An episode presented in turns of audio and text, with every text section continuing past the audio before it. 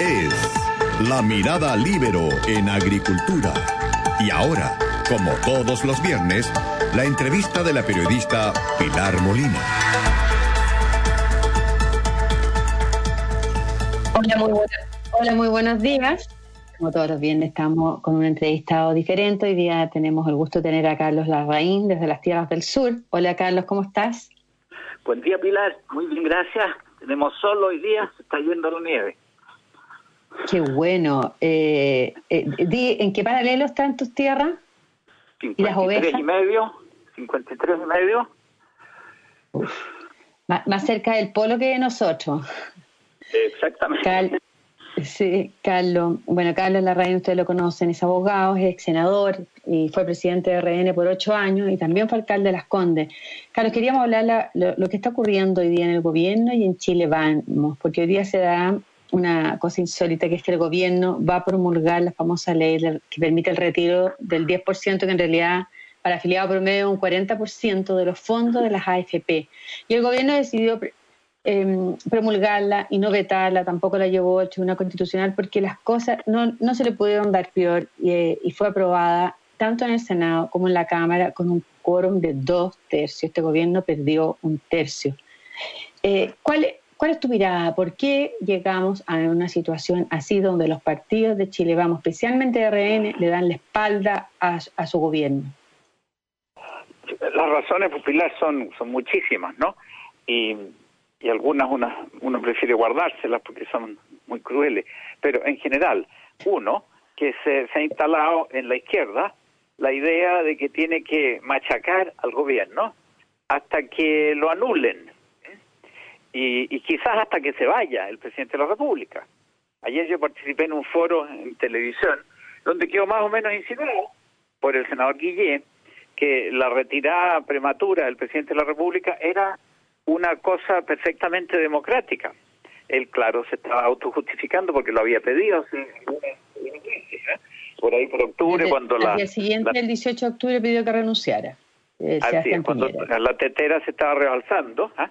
eh, él, pidió que se fuera Piñera. Bueno, entonces, la, izquierda está muy alborotada, está con una sensación de impunidad, que la tiene ya desde el año 13, cuando perdimos por Capotera la presidencial, y las parlamentarias. La derecha dejó de ser moderadora en la política chilena cuando perdimos por capotera y se instaló el sistema proporcional exacerbado que tenemos hoy día, que le permitió a la izquierda elegir em, personas que provenían de 24 partidos políticos y quizás 25, depende de cómo cuentes todos los clubes de rayuelas. Ah, bueno, eh, eso es uno. La derecha, eh, segundo factor, chupada. Eh, y, y, que está con el norte medio perdido particularmente Pero cierto no, no, Nacional. que la derecha eh, dejara, dejara eh, el escampado a su propio gobierno. Esto tampoco nunca ocurrió en la nueva mayoría, que, que se vayan mayoritariamente al otro lado de RN. La mayoría de los parlamentarios votó a favor de, de, un proyecto de ley que el gobierno había dicho que era inconstitucional, regresivo, malo, que iba a aumentar la desigualdad. Entonces, ¿Qué responsabilidad tiene el gobierno en haber llegado a esta situación? Y, después hablamos de la responsabilidad de RN. La responsabilidad del gobierno, Pilar, es, tremenda, es la más grave, la más grande de todas. ¿Por qué? Porque el rol del Ejecutivo en el sistema chileno, aún así machucado y cojo, aún así el rol del Ejecutivo en Chile sigue siendo muy determinante en el proceso político. Ahora, ¿qué ha pasado ahí en el centro? Bueno, yo, yo ya tuve serias diferencias con el gobierno de Sebastián Piñera en su momento, hace ocho años. ¿Por qué? Porque yo veía esas vacilaciones desde dentro, ¿no? Desde dentro, estoy exagerando, porque yo nunca fui parte del núcleo central de, las amistades de ¿no? Pero es evidente que se han acentuado muchos de los defectos que mostró ya en su primer gobierno don Sebastián Piñera. Pensemos, por Pilar, por un minuto, y no es por echarle palos a lo que era, pero el, el famoso movimiento llamado Amplitud, ¿ah? liderado por eh, ya sabemos quiénes, más vale ni nombrarlo, bueno, fue subsidiado por la moneda, fue subsidiado y dirigido y telecomandado desde la moneda. Y aprobaron, eh, lograron dar los votos para cambiar el sistema binominal y ahora desapareció ese, ese donde estaba Carla Rubilar y Lili Pérez. Desapareció como partido, como movimiento.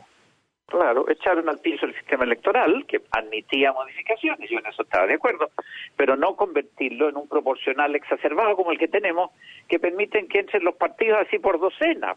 ¿ah? Hay dos docenas de partidos de izquierda, en realidad han disminuido porque se han fusionado, según como amanezcan, ¿ah? o son, son 13 o 14 hoy día. Pero bueno, entonces ya, ya desde entonces se vienen cometiendo estos errores de falta de de personalidad, o sea, ¿a qué responde un gobierno de derecha? Digamos, si, esa es la, gran cuestión. Pero bueno, en esta pasada yo creo que los partidos de derecha, sea que el Ejecutivo haya cumplido bien o, mal o regular, hay que apoyarlo, porque la única salida de esta crisis es que subsista alguna forma de autoridad en el centro. Eso se aprende en los manuales de teoría política, ¿no? Y aquí han fallado porque el proyecto... ¿Pero qué este posibilidad tiene el gobierno de ordenar eh, sus bancadas si, si, si oh, perdió su tercio? Este es un gobierno que nunca tuvo mayoría en el Congreso, ni en la Cámara, ni en el Senado, pero ahora perdió el único tercio en el cual estaba apoyado. o sea, el, mínimo era un tercio, ¿no? Y, lo perdió. Sí. Bueno, es, es como lo que le pasó a Jorge Alessandri el año 61. O sea, había otros presidentes de la República muy arrinconados, y sin embargo se sale arriba. ¿Por qué te digo esta frase, Pilar? Porque ocurre que entre muchos de, los de mi lado de la ecuación está cundiendo un pesimismo terrible, pesimismo que solo conduce a bajar los brazos. Y, bueno, tú no eres de ese grupo, basta con oírte, pero eh, y yo tampoco, ¿ah? modestamente. Pero la verdad es que hay que ver, hay que verle alguna salida a esto el tercio que dice tú se perdió ayer fue una cosa circunstancial, porque los arrinconaron, los amenazaron, les dijeron de, de todo. Y el, proyecto que salió finalmente era menos malo que el inicial, en, en términos eh, de, de, la previsión social. Es igual de malo en términos institucionales, porque se pasaron a llevar la Constitución, que es lo más importante de todo, más que el fondo de pensiones y que las AFP, es que se pasaron a llevar la Constitución. Y ahí sí que hay un, tema grave porque dentro de poco vamos a tener otro proyecto que le entregan la, iniciativa a los miembros del Congreso en materias que, en que no tienen derecho a, iniciativa. Pero, eh, Carlos, ¿usted cree que el gobierno se manejó mal que en, una etapa previa del trámite de este proyecto que acusaba que era inconstitucional debió haberlo llevado al Tribunal Constitucional? Ahora no lo puede llevar porque es tarde y obtuvo la máxima votación. Entonces, yo creo que sí, la pues. Constitución. Yo creo que se debió llevar a Tribunal Constitucional. haber dado la pelea antes y como no la dio, ahora se, se, unió. Yo pienso exactamente así. Se debió llevar ante el Tribunal Constitucional a tiempo y pelearla y que cada cual asuma sus responsabilidades. El Tribunal Constitucional ha tenido una, una historia institucional muy valiosa. Fue creado por Eduardo Frei, papá, a imitación de todos los sistemas republicanos europeos, y ha prestado grandes servicios a la República, pero incluso desde este gobierno se empezó a tragar la historia de que este era un poder fáctico, como si no emanara de la... Ah, perdón. Tercera Cámara, como dijo su presidente, que lo reconoció, que era una tercera cámara política, una tercera Cámara. Claro, así, hace un, año y medio cree que el titubeo del presidente en el fondo va a instalar esto como un patrón? Porque es lo mismo que van a usar ahora para que también, como no tienen iniciativa de ley en materia de impuestos, van a proponer una reforma constitucional. De hecho, ya lo hizo.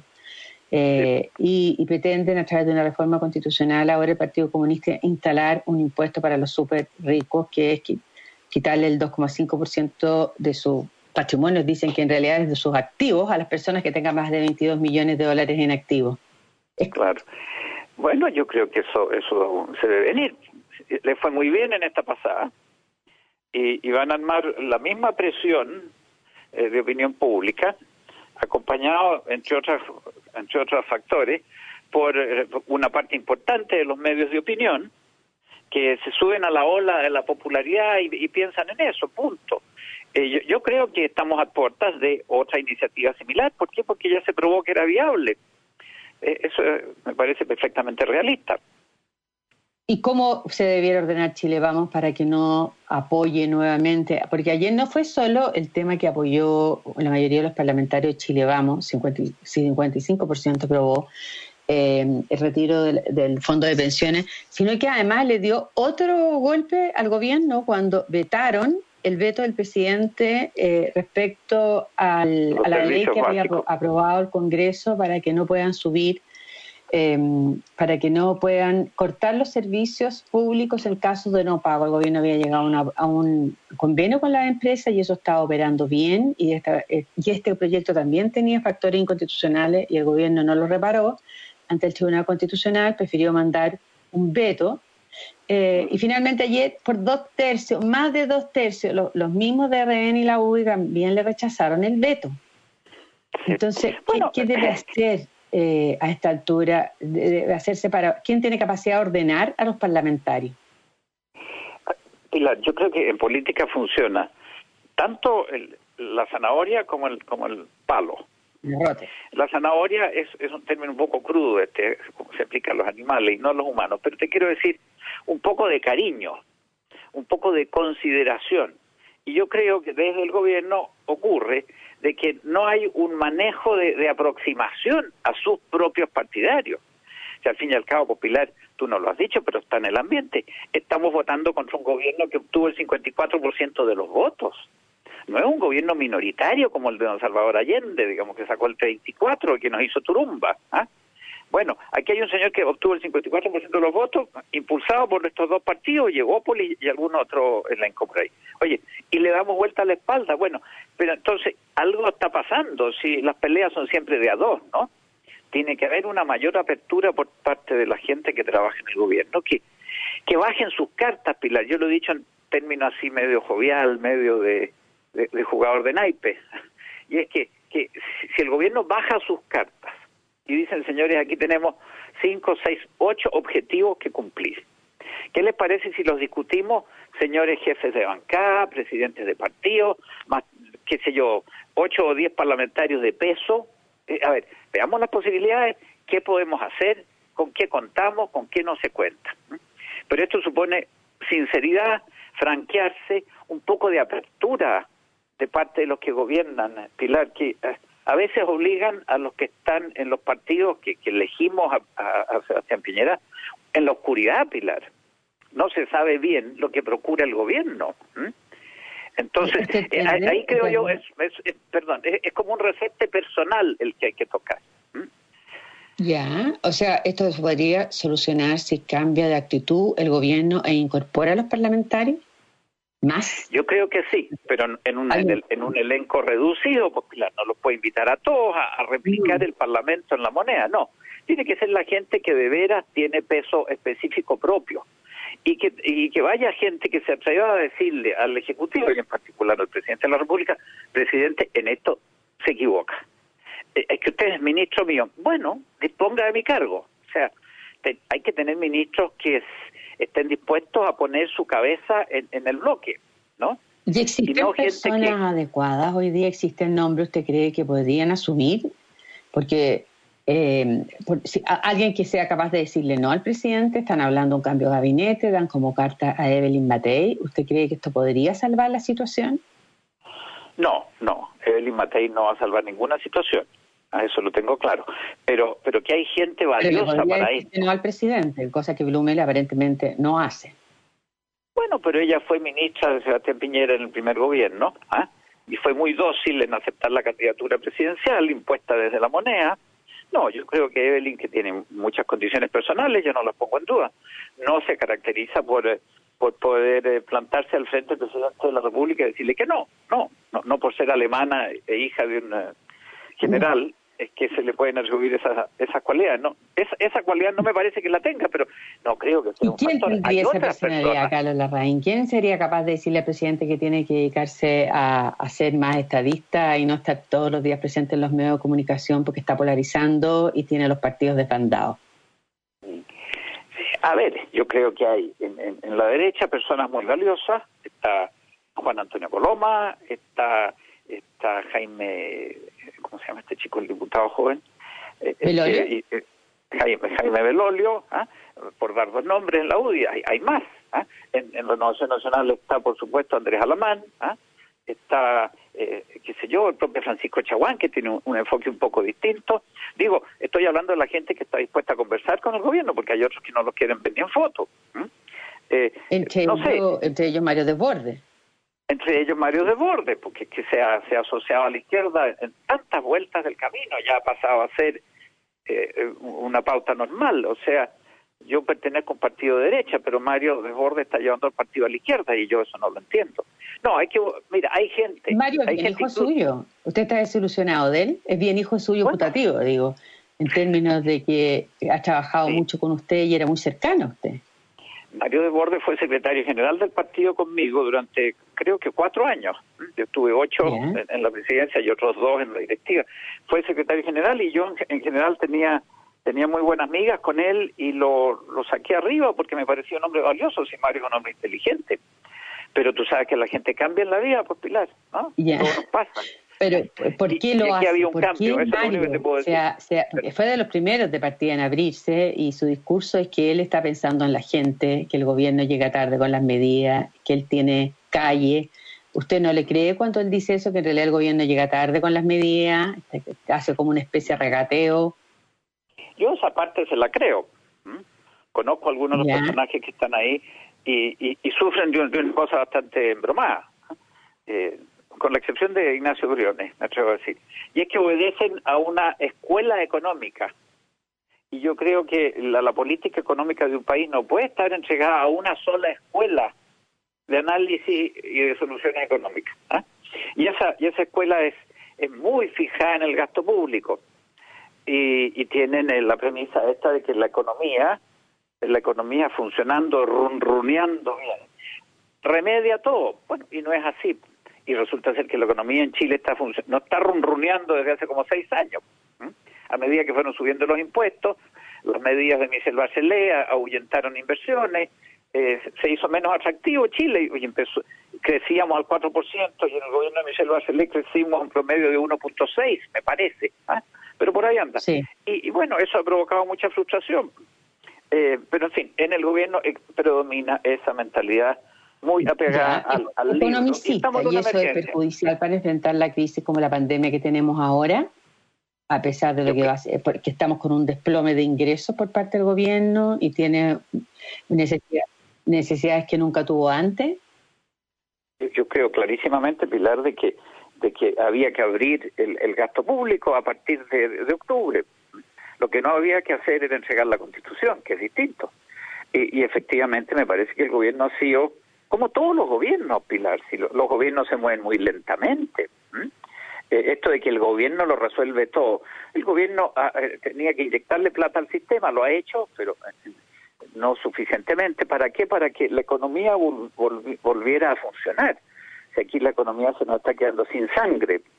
Y, la sangre, tú sabes, la que lleva el oxígeno a los, miembros, ¿no? Y, se nos han muerto los miembros, por los brazos, las piernas, y ahí se habla de dos millones de personas sin empleo. Y aquí en Tierra del Fuego, verás tú la cantidad de gente que anda buscando trabajo. Eh, y digo aquí en Tierra del Fuego como ejemplo. No, sin cuarentena, porque en la isla había un pequeño brote y se acabó. Sí, eh, Carlos, vamos a ir a una pequeña pausa. Estamos hablando con Carlos Larraín, el senador y presidente de RN. Eh, vamos a ir a una pequeña pausa y volvemos. ¿De acuerdo?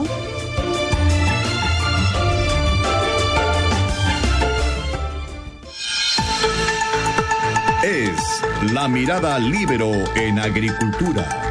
Continuamos con la entrevista de la periodista Pilar Molina. Volvemos con Carlos Larraín, presidente de RN y senador, para hablar de la difícil situación por la que atraviesa el gobierno.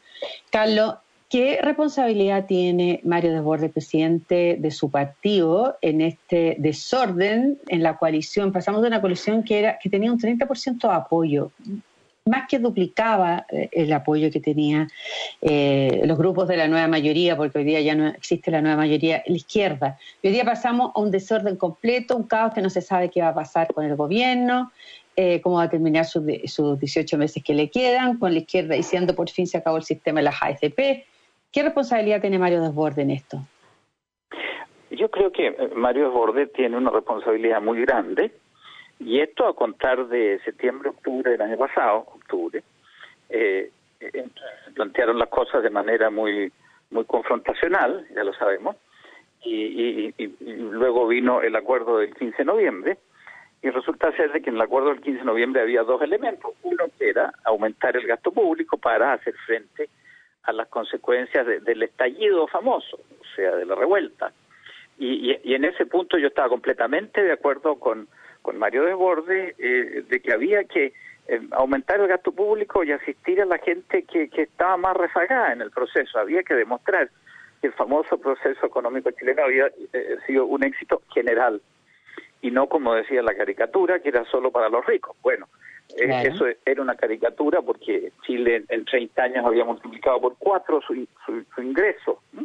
O sea, pero en fin, hasta ahí yo estaba muy bien con Mario, pero desgraciadamente en el paquete entró la entrega de la Constitución y Mario Desbordes se sumó muy alegremente a la derogación de la Constitución, siendo que para una mentalidad como la de Renovación Nacional, la subsistencia de una Constitución bien hecha, flexible, modificada 40 veces durante su vigencia, que había producido cierta estabilidad política, había sido probada en los hechos, había sido vuelta al revés por don Ricardo Lagos el año 2005, que cuando promulgó su reforma dijo que era la primavera de Chile.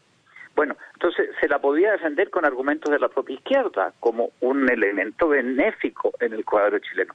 Y de entonces en más, Desgraciadamente, desde Renovación Nacional se reciben muchas señas controvertidas eh, eh, y, que no, no responden a la base del pensamiento de la gente de Renovación Nacional, que es muy sensata y muy cuerda.